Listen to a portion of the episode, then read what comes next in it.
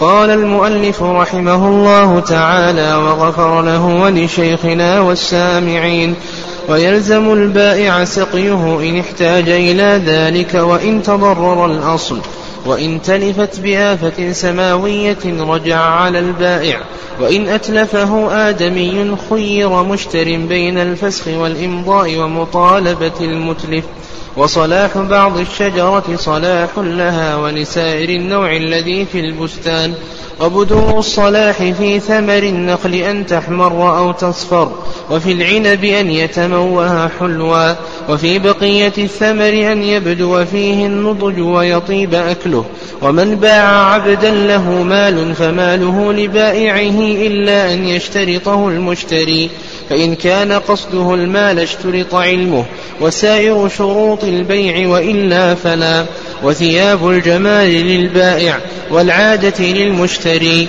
باب السلم. وهو عقد على موصوف في الذمة مؤجل بثمن مقبوض بمجلس العقد ويصح بألفاظ البيع والسلم والسلف بشروط سبعة.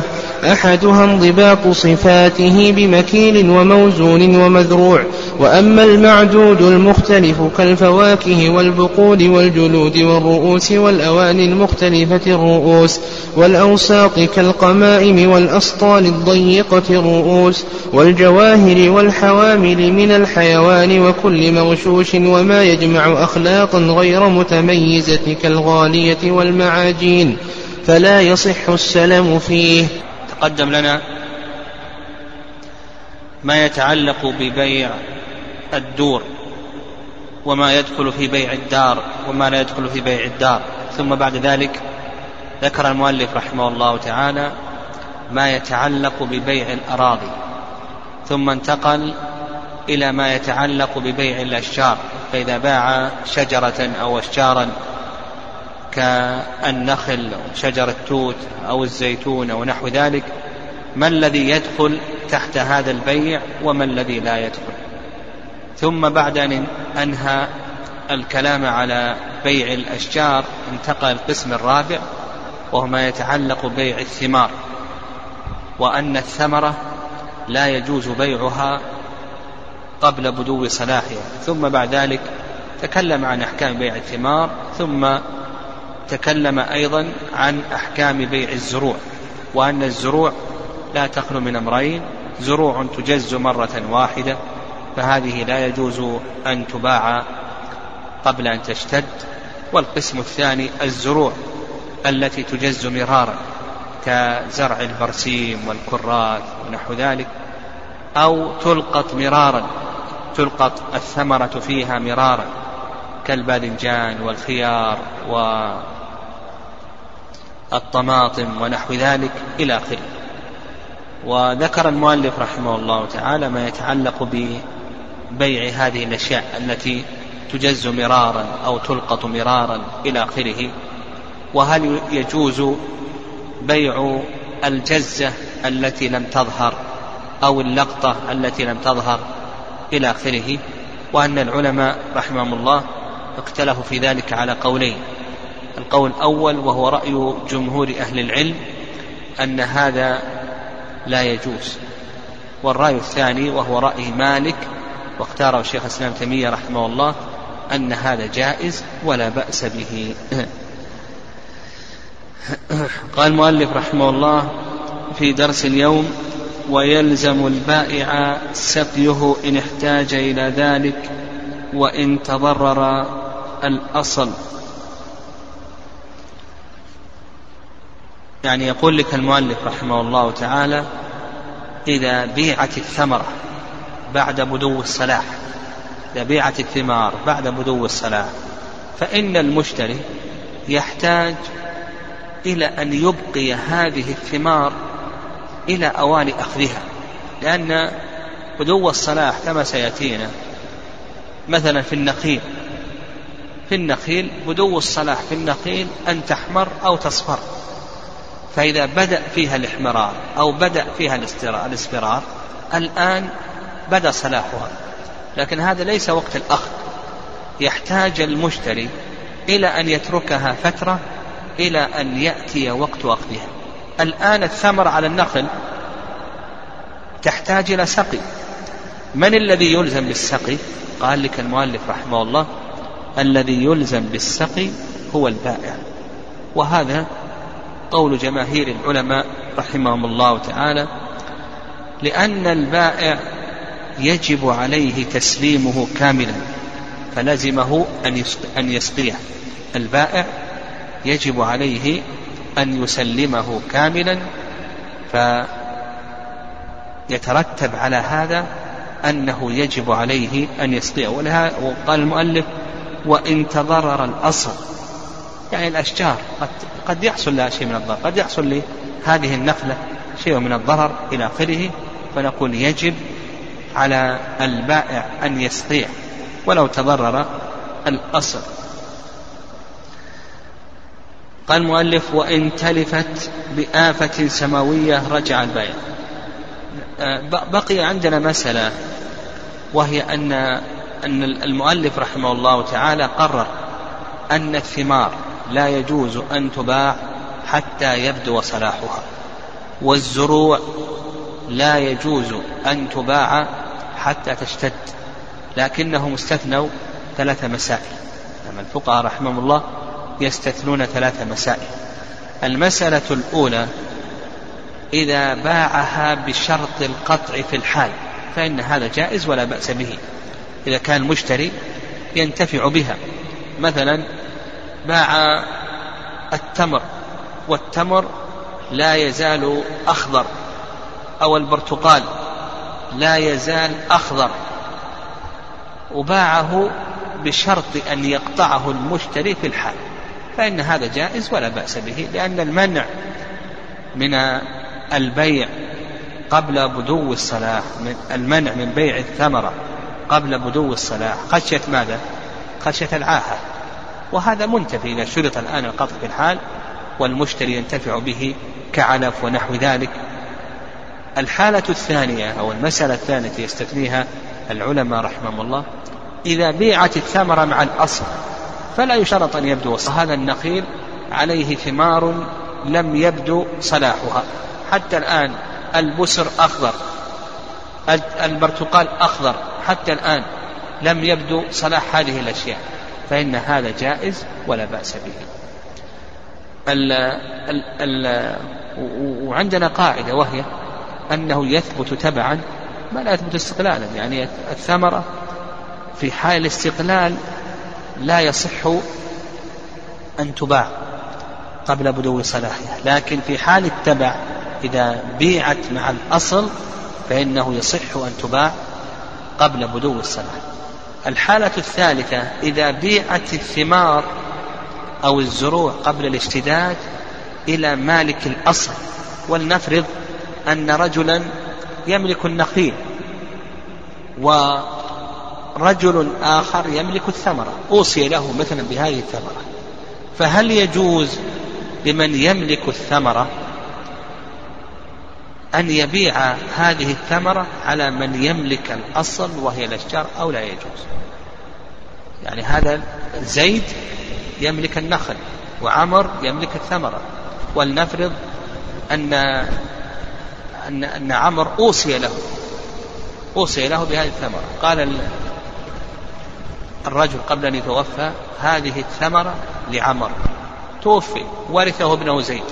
الآن زيد له النخيل له الأصل لكن الثمرة أوصي بها لعمر. فعمر هل يجوز له أن يبيع الثمرة قبل بدو صلاحها على مالك الأصل أو لا يجوز؟ المشهور مذهب الإمام أحمد رحمه الله أنه يجوز.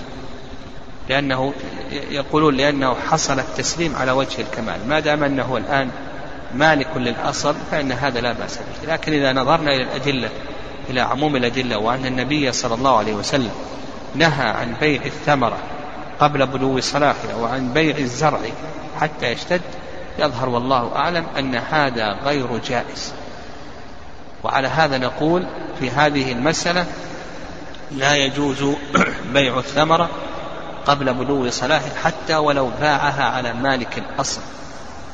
وبيع الزرع أيضا قبل اشتداد حبه أيضا لا يجوز حتى ولو على مالك الأصل. ونظير ذلك ما تقدم لنا في أي شيء؟ في بيع المبيع قبل قبضه. وأن الصحيح أنه لا يجوز حتى ولو باعه على بائعه. وذكرنا أن اختيار شيخ الإسلام تيمية رحمه الله في هذه المسألة ماذا؟ ها؟ اختيار شيخ الإسلام أنه يجوز لك أن تبيع السلعة قبل قبضها إذا بعتها على مالكها. يعني لكن آه الصواب في هذه المسألة كما سلف العمومات عمومات الأدلة آه لم يرد ما يدل على التخصيص. قال المؤلف وإن تلفت بآفة سماوية رجع على البائع. هنا الآن إذا تلفت الثمرة التي بيعت قبل بدو صلاحها بآفة سماوية وهذا يحصل اليوم كثيرا.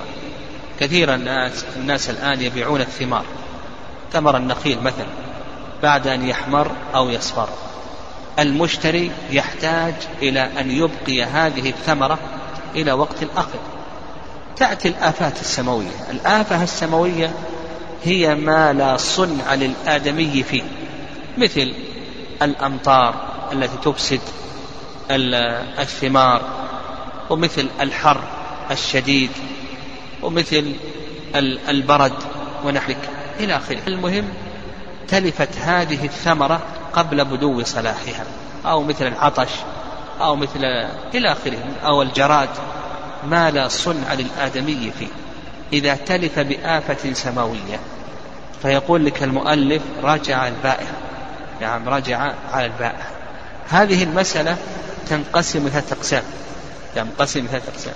القسم الأول أن يكون التلف قبل التقلية. يعني قبل أن يخلي البائع بين الأشجار والثمرة. قبل أن يخلي البائع بين الأشجار والثمرة. فالضمان هنا يكون من مال البائع. أن يكون التلف أن يكون التلف بعد الجذاذ يعني بعد أن جذ المشتري الثمرة تلفت الثمرة جاءت أمطار وأفسدتها أو جاءت رياح أو غبار وأفسد هذه الثمار فنقول بأنه من ضمان من؟ المشتري القسم الثالث أن يكون التلف ما بين التقلية والجذب يعني البائع خلى بين المشتري وبين الأشجار. لكن المشتري حتى الآن لم يجز هذه الثمرة. لا لم يجز هذه الثمرة. فحصل حصلت آفة سماوية أفسدت هذه الثمار. فهل يكون هل يكون ذلك من ضمان البائع أو من ضمان المشتري المشهور مذهب أحمد مذهب مالك أن ذلك من ضمان البائع. ويدل لذلك حديث جابر رضي الله تعالى عنه أن النبي صلى الله عليه وسلم قال إذا بعت من صاحب نعم إذا بعت ثمرة. نعم نعم إذا بعت ثمرة فأصابتها جائحة. نعم إذا بعت من أخيك ثمرة فأصابتها جائحة فلا تأخذ منه شيئا بما تأخذ مال أخيك بغير حق. نعم حيث جابر أن النبي صلى الله عليه وسلم قال إذا بعت من أخيك ثمرا فأصابتها جائحة فلا تأخذ منه شيئا بما تأخذ مال أخيك بغير حق. رواه مسلم في صحيحه أو كما ورد عن النبي صلى الله عليه وسلم. وأيضا حيث جابر في صحيح مسلم أن النبي صلى الله عليه وسلم أمر بوضع الجوائح. والرأي الثاني رأي الحنفية والشافعية أن الجوائح لا توضع. وعلى هذا يكون الضمان من مال من؟ من مال المشتري. يعني من مال المشتري. واستدلوا على ذلك بما ثبت في صحيح مسلم من حديث أبي سعيد أن رجلا أصيب على عهد رسول الله صلى الله عليه وسلم بثمار ابتاعها. أصيب على عهد رسول الله صلى الله عليه وسلم بثمار ابتاعها فكثر دينه. فقال النبي صلى الله عليه وسلم تصدقوا عليه. كثر دينه. أصيب رجل أصيب على عهد صلى الله عليه وسلم بثمار إبتاعها فكثر دينه فقال النبي صلى الله عليه وسلم تصدقوا عليه.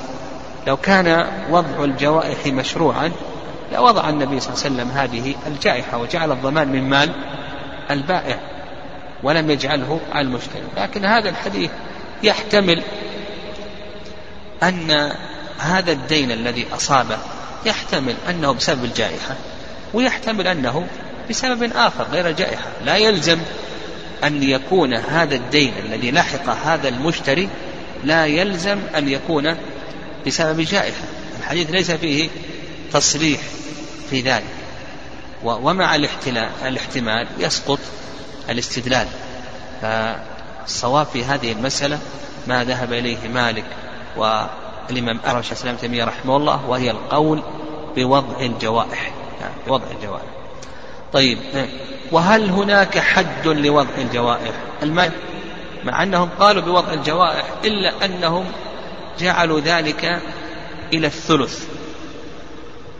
لا الثلث فما فوق يوضع. ولنفرض أن رجلا اشترى ألف نخلة. نعم أن رجلا اشترى ألف نخلة. بعد اشترى ثمرة ألف نخلة. بعد أن بدا صلاحها بعد بدا فيها الإحمرار أو الاصفرار ثم بعد ذلك أجيحت هذه النخل أجيح بعض هذه النخل. عندنا مئة نخلة أصابها العطش فتلفت ثمرتها. هل توضع الجائحة على رأي المالكية أو لا توضع؟ يقولون بأنها لا توضع. ما دام أن الجائحة أقل من الثلث فإنها لا توضع. لا توضع الجائحة إلا إذا بلغت الثلث. هذا المشهور مذهب الإمام مالك رحمه الله. وأما ظاهر كلام المؤلف رحمه الله وهو مذهب الإمام أحمد أنه لا فرق بين القليل وبين الكثير.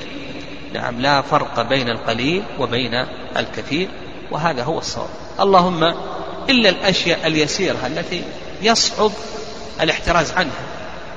ولا يمكن ضبطها مثلا إنسان شرى هذا النخيل وجد بعض التمر أصابه الجائحة بعض التمر شمراخ أو شمراخان لم يأته الماء إلى آخره. فمثل هذه الأشياء اليسيرة هذه نقول بأنها لا توضع. نعم لا توضع. لكن آه، الأصل أنه يوضع القليل والكثير. ومع الأسف اليوم يعني اليوم مع أن السنة واضحة في هذا إلا أنك تجد أن بعض البائعين أو كثير من البائعين يبيعون الثمار بعد بدو الصلاة وتصيبها الجوائح. يعني كثير من الناس الذين يشترون مثل هذه الثمار بعد بدو الصلاة إلى آخره تصاب الثمرة بالجائحة. ومع ذلك يأبى البائع أن يضع هذه الجائحة أو أن يضمن هذه الثمرة. وهذا خلاف يعني ما جاء في السنة. طيب وقول المؤلف رحمه الله تعالى وإن تلفت بآفة سماوية رجع البائع إلى آخره هل وضع الجوائح خاص بالثمار أو أنه يشمل الثمرة والزروع؟ يعني هل هو خاص بالثمرة أو أنه شامل للثمرة والزروع. المشهور من مذهب الإمام أحمد رحمه الله تعالى وكذلك أيضا مذهب المالكية أن وضع الجوائح خاص بالثمار. وعند شيخ الإسلام تيمية رحمه الله أنه ليس خاصا بالثمار. يعني يشمل الثمرة ويشمل الزرع. هم يقولون خاص بالثمار. الثمار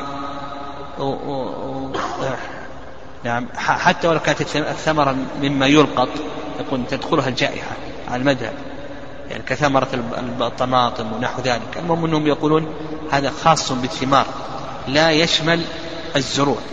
وعند شيخ الإسلام تيمية رحمه الله نعم أنه يشمل الثمار ويشمل ماذا؟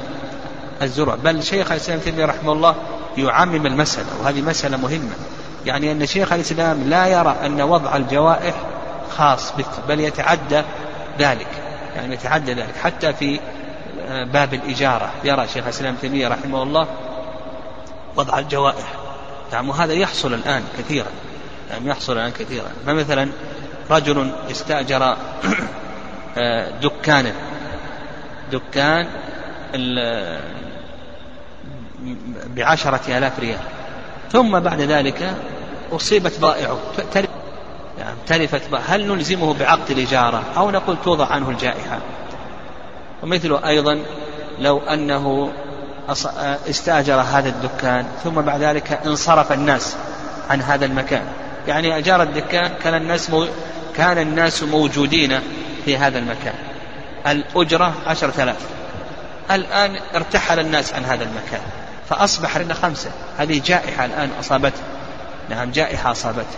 أو مثلا هذا المحل حصل عنده حفريات كما يوجد اليوم وأصبح الناس لا يشترون إلى آخره ولا يتمكنون من الوصول إلى هذا المحل.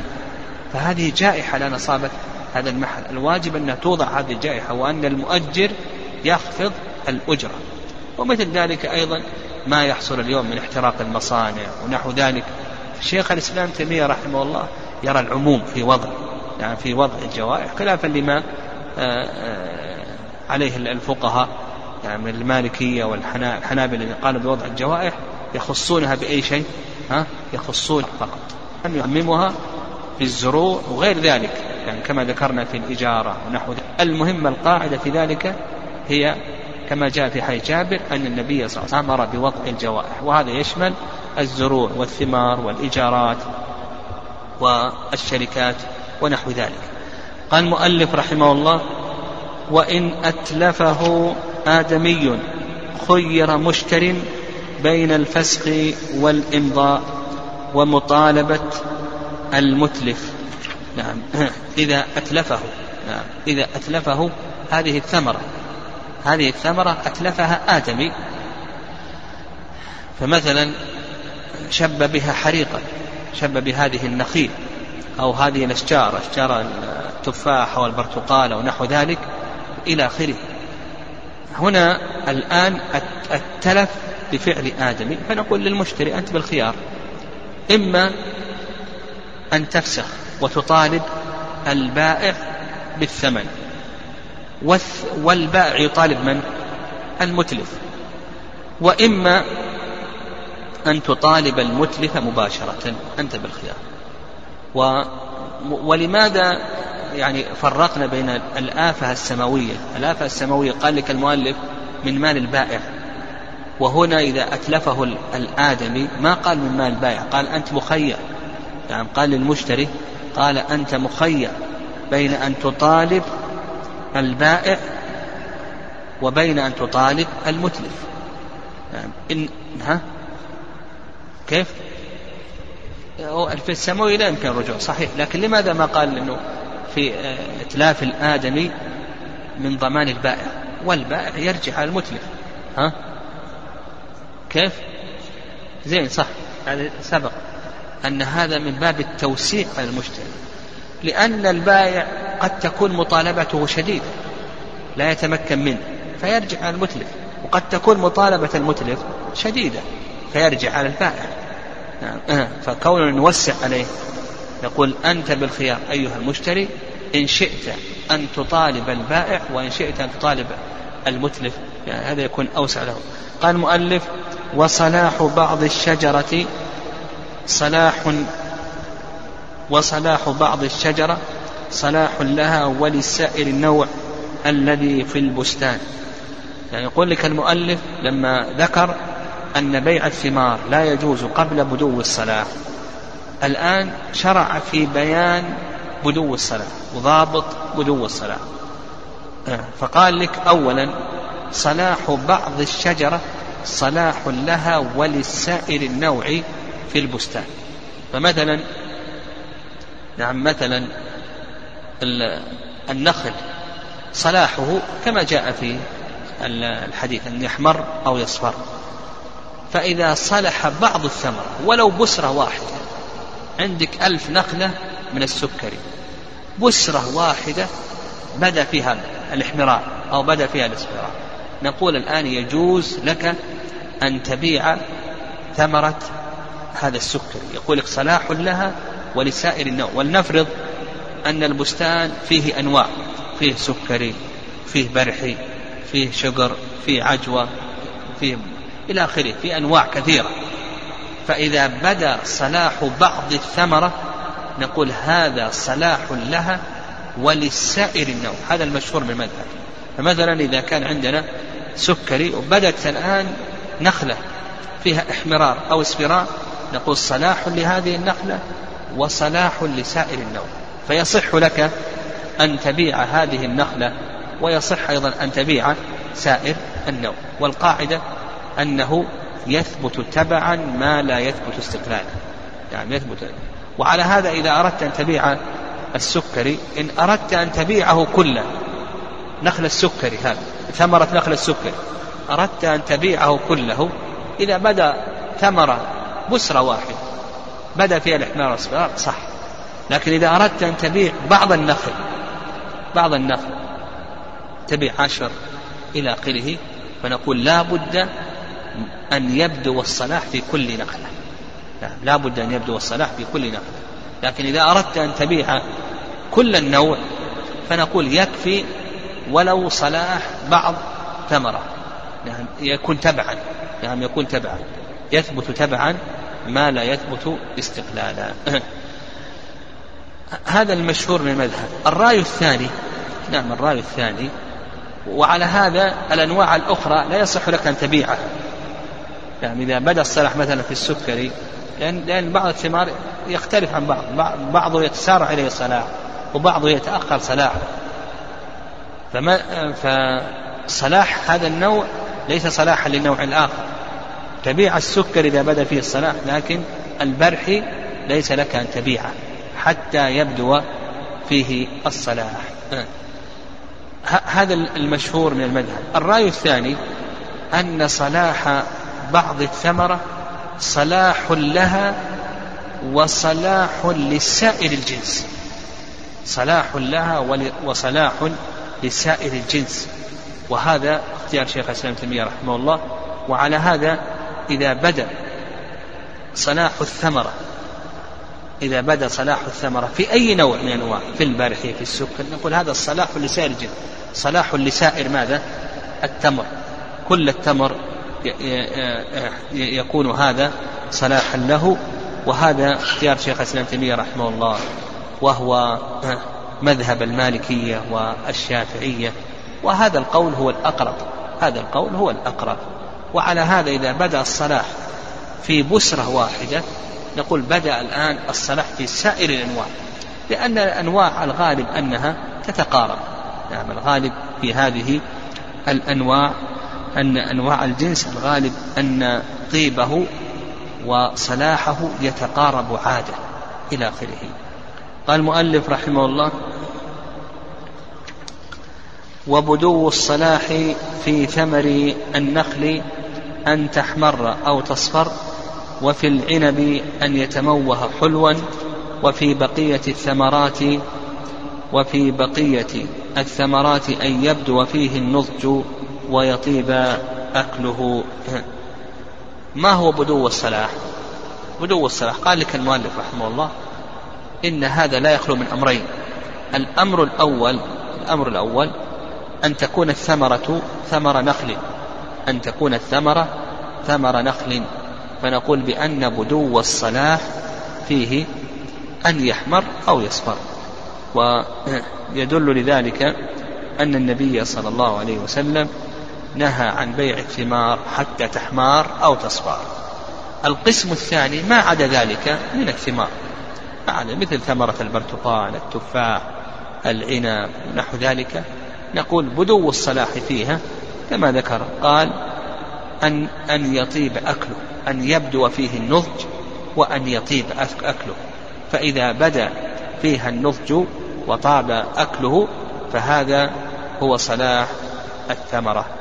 يعني صلاح هذه الثمرة. قال رحمه الله ومن باع عبدا له مال فماله لبائعه إلا أن يشترطه المبتاع.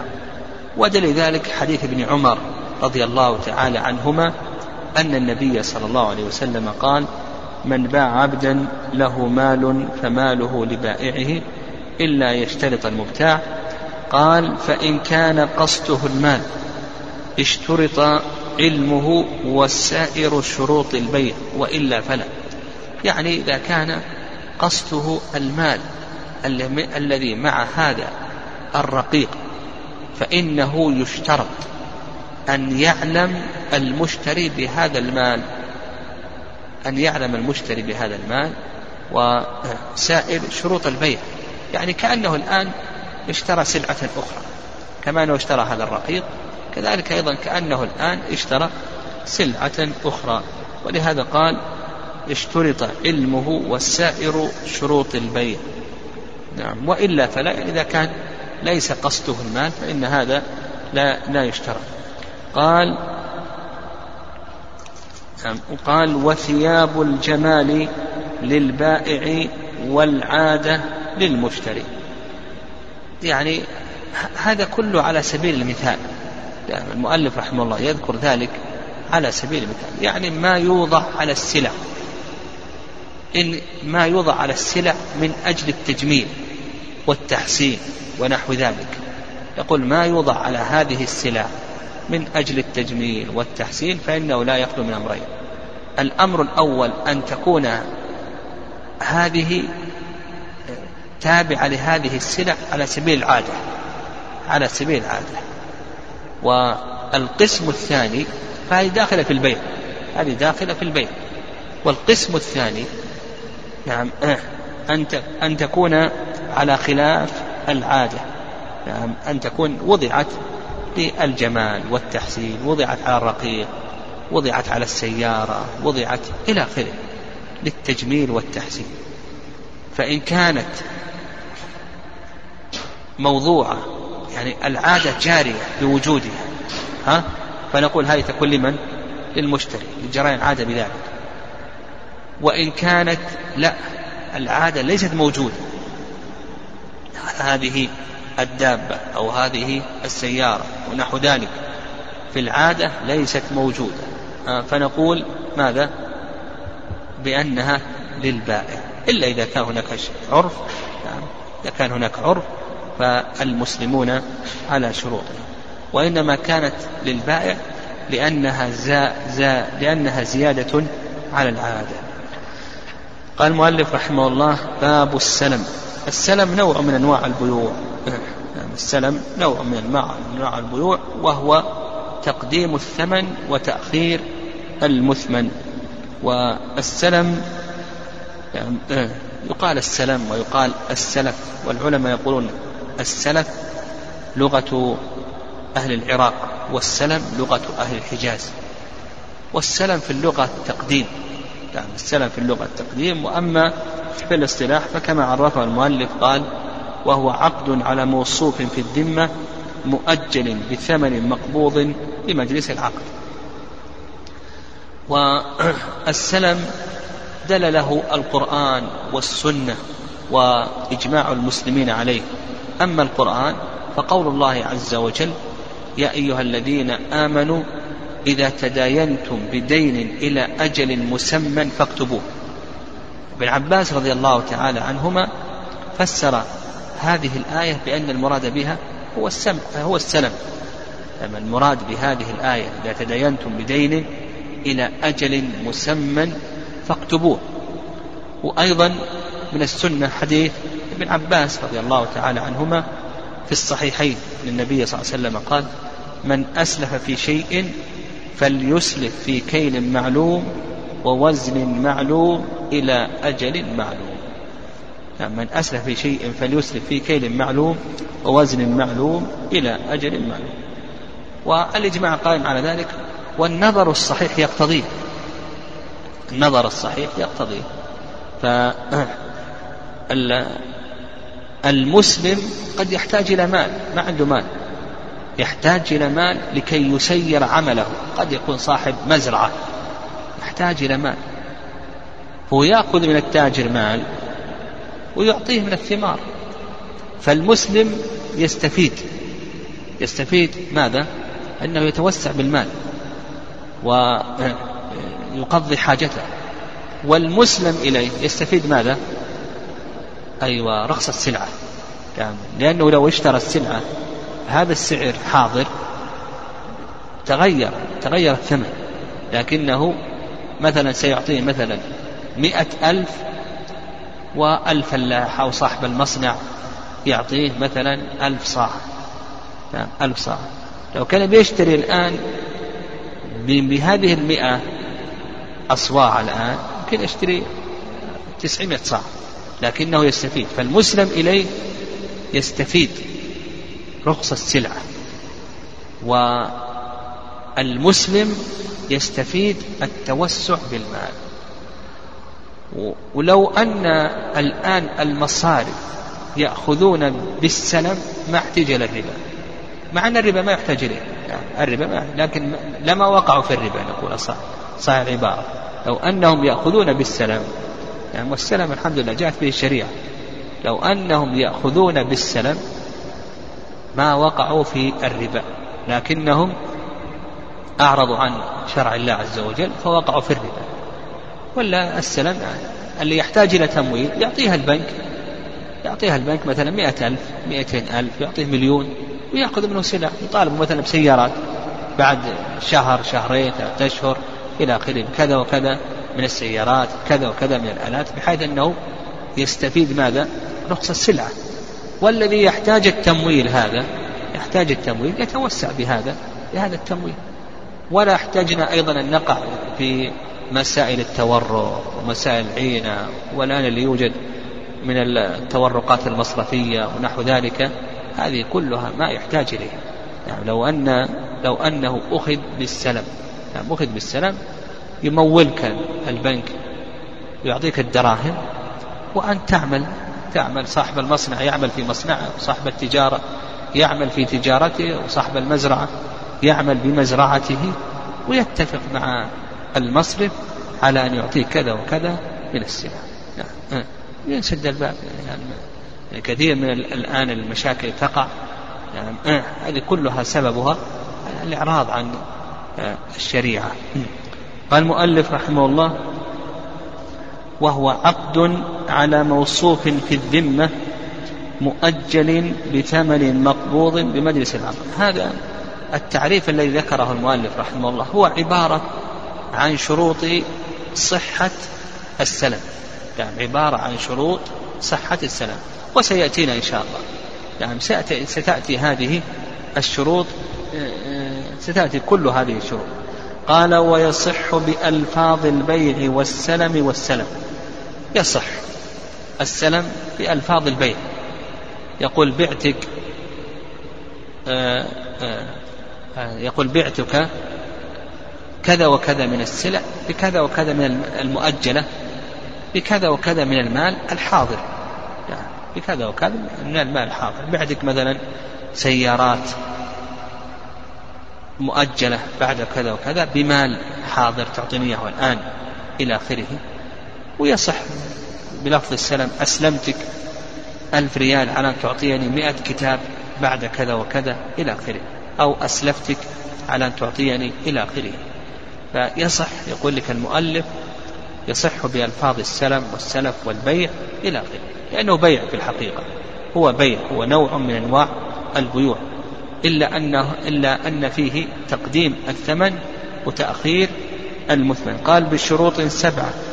لأن هذه الشروط زائدة على الشروط العامة في البيوع. هذه الشروط زائدة على الشروط العامة في البيوع. قال انضباط صفاته. هذا الشرط الأول. يعني الشرط الأول انضباط صفاته. وعلى هذا نقول كل ما أمكن ضبطه صح السلم فيه. ضابط هذا في باب السلم. ضابط في باب السلم. كل ما أمكن ضبطه بالوصف صح السلم فيه. ويدخل عندنا الآن سائر السلع لأن السلع الآن السلع الآن تضبط بأي شيء؟ بالآلات. وكانت السلع في الزمن الأول تضبط بال... تصنع بالأيدي. ولهذا قال لك المؤلف ما يصح السلم في القماقم ولا يصح الأسطال ونحو لماذا؟ لأن كانت في الزمن السابق تصنع باليد أما الآن تصنع بالآلات. يعني لا تكاد تختلف. يعني السلع الآن لا تكاد تختلف. فنقول كل ما أمكن ضبطه بالوصف صح السلم فيه.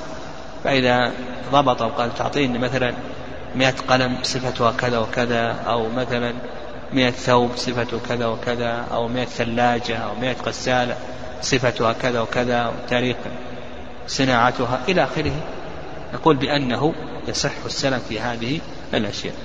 قال المؤلف بمكيل وموزون ومذروع وأما المعدود. بمكيل يعني كمكيل. المكيل يمكن ضبطه مثل البر الرز الدخن إلى آخره. هذه عشرة آلاف ريال تعطيني من الرز كذا وكذا إلى آخره. هذا مكيل أو مثلا موزون من اللحم لحم الإبل تعطين كذا وكذا إلى آخره. أو معدود إلى آخره. قال ومذروع قال وأما المعدود المختلف كالفواكه والبقول والجلود والرؤوس والأواني المختلفة الرؤوس والأوساط كالقماقم والأسطال الضيقة. الضيقة الرؤوس والجواهر إلى آخره. هذه المعدودات التي ذكر المؤلف. يقول الخلاصة في هذه المعدودات بأنها تنقسم إلى قسمين. المعدود نقول بأنه ينقسم إلى قسمين. القسم الأول معدود يمكن ضبطه. يعني معدود يمكن ضبطه. فهذا يصح السلام فيه. يعني يصح السلام. كما ذكرنا لكم الآن سائر الصناعات الآن يصح السلام فيها. لأن لماذا؟ لأنها تضبط بالوصف. الآن الصناعات يصح السلم فيها لأنها تضبط بالوصف. فما دام أنها تضبط بالوصف نقول يصح السلم فيها. هذا القسم الأول. معدود يمكن أو نعم معدود يمكن ضبطه. طيب القسم الثاني معدود لا يمكن ضبطه. يعني معدود لا يمكن ضبطه. فهذا يقول لك المؤلف وأما المعدود المختلف إلى آخره يقول لك المؤلف لا يصح. مثل الفواكه. الفواكه مع أن الشركات الآن تضبط الفواكه يعني تفرز مثل الموز تفرز الطويل والقصير والبرتقال يفرز مثل هذه الأشياء. لكن ولنفرض أنها ما انضبطت الفواكه. رمان هذا صغير وهذا كبير أو هذا تفاح هذا صغير وهذا كبير أو إلى آخره. نقول إذا ما أمكن ضبطه بالعد اضبطه بأي شيء؟ بالوزن. اضبطه بالوزن. نعم يضبط بالوزن. نعم. إذا ما أمكن ضبطه إذا أمكن ضبطه إلى آخره صح. ضبط ضبطه بالحجم. إذا أمكن ضبطه بالحجم الحمد لله. ما أمكن ضبطه بالحجم يقول يضبط بأي شيء؟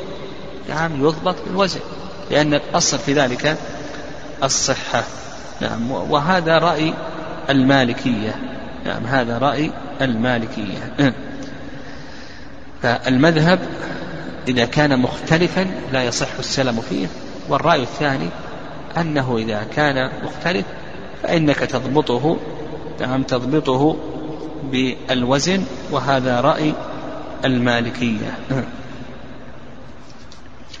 نعم. قال المؤلف إلى آخره.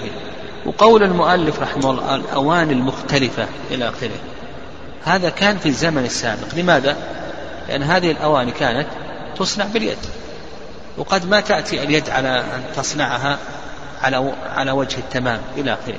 لكن الآن تصنع هذه الأواني بالآلات. ولا تكاد تختلف. فنقول يصح السلم في مثل هذه الأشياء. وقوله القماقم إلى آخره. نعم. هذا القماقم القمقم هذا إناء من نحاس يسخن فيه الماء. نعم. إناء من نحاس يسخن فيه الماء. والأسطال الضيقة الرؤوس والجواهر. نعم الجواهر ممكن. يعني جواهر يعني ممكن أنه يقال أنه لا يصح السلام فيها. الجواهر الطبيعية قد لا يتأتى الضبط عليها. يعني خصوصا الجواهر الطبيعية لأن أثمانها غالية قد لا يتأتى الضبط عليها. أما الجواهر الصناعية فهذه يصح ضبطها لكن الجواهر الطبيعية التي يكون لها أثمان مرتفعة فهذه هذه نقول يمكن أنه ما يصح. السلام فيها. المؤلف رحمه الله والحامل من الحيوان وكل مغشوش الحامل من الحيوان. قلت ما يصح؟ مثلا لو قال هذه مئة ألف ريال تأتيني بألف شاة حامل.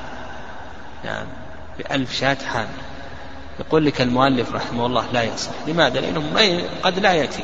قد لا يمكن قد لا يمكن أن تتهيأ له هذه الصفة. لكن الآن يختلف. كان في الزمن السابق لكن الآن المزارع الكبيرة ممكن هذا.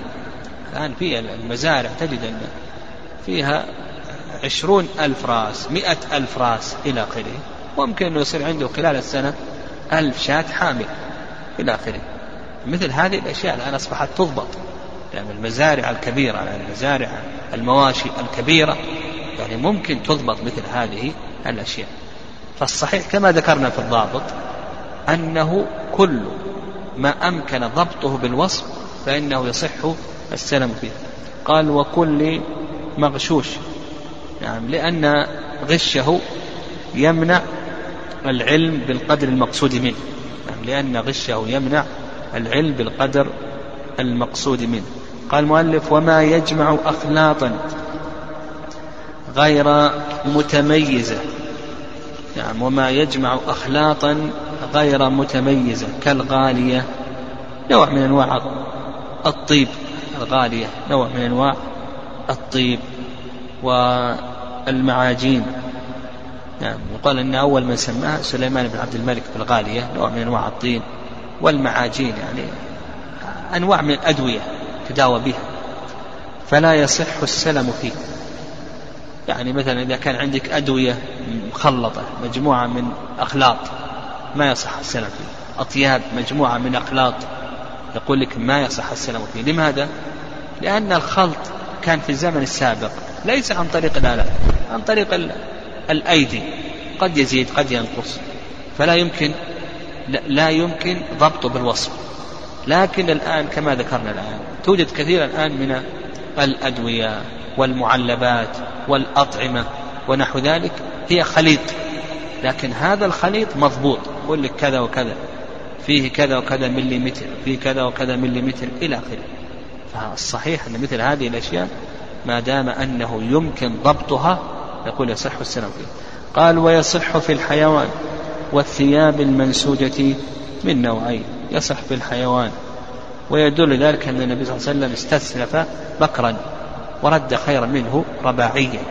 فيصح مثلا تعطيني كذا وكذا من الشياه أو تعطيني كذا وكذا من الإبل ونحو ذلك. فيقول المؤلف رحمه الله يصح. قال والثياب المنسوجة من نوعين كانت منسوجة من قطن وصوف أو قطن وكتان. يصح. قال وما خلطه غير مقصود كالجبن وخل التمر والسكنجبين ونحوها إلى آخره. المهم آه هذه الأشياء آه كما سلف آه سلف المهم الضابط عندنا هذه كل أمثلة يذكرها المؤلف والضابط كما ذكرنا كل ما أمكن ضبطه بالوصف صح السلم فيه. وهذا يدخل فيه أشياء كثيرة أو نقول معظم الأشياء الآن تدخل فيه. الذي قد لا يدخل فيه الذي قد لا يمكن ضبطه يعني قد لا يمكن ضبطه مثل الجواهر نحو ذلك أو الأحجار النادرة. الطبيعية الجواهر أو اللؤلؤ مثل هذه الأشياء هي التي قد لا يمكن أن تضبط. ما عدا ذلك قال المؤلف ذكر الجنس والنوع وكل وصف يختلف به الثمن ظاهرا وحدثته وقدمه ولا يصح شرط الأردأ أو الأجود بل جيد ورديء يقول لك المؤلف رحمه الله لا بد الشرط الثاني من شروط صحة السلام ذكر الجنس والنوع. يعني إذا أسلمت دراهم تمر تقول الجنس تمر والنوع سكري. والصفات ردي طيب جيد إلى آخره. أسلمته آه، ثياب الجنس كذا والنوع كذا. آلات جنس كذا نوع كذا إلى آخره. والصحيح أنه أنه إذا ذكر النوع فإنه لا حاجة إلى ذكر الجنس. لأنه إذا ذكر الأخص أغنى عن ذكر الأعم. فإذا قال سكري ونحو ذلك كفى ذلك. ما في حاجة إلى ذكر النوع. فنقول لا بد أن يذكر الصفات التي يختلف بها الثمن اختلافا ظاهرا. وأما استقصاء جميع الصفات هذا قد يتعذر. نعم وعلى هذا نقول بأنه يذكر الصفات التي يختلف بها الثمن اختلافا ظاهرا. وأما استقصاء جميع الصفات فهذا قد يتعذر. نعم قد نحتاج أيضا إلى ذكر المصنع. في مثل اليوم نحتاج إلى ذكر المصنع نحتاج إلى ذكر البلد نحتاج إلى ذكر الشركة لأن هذا يختلف. يعني يختلف.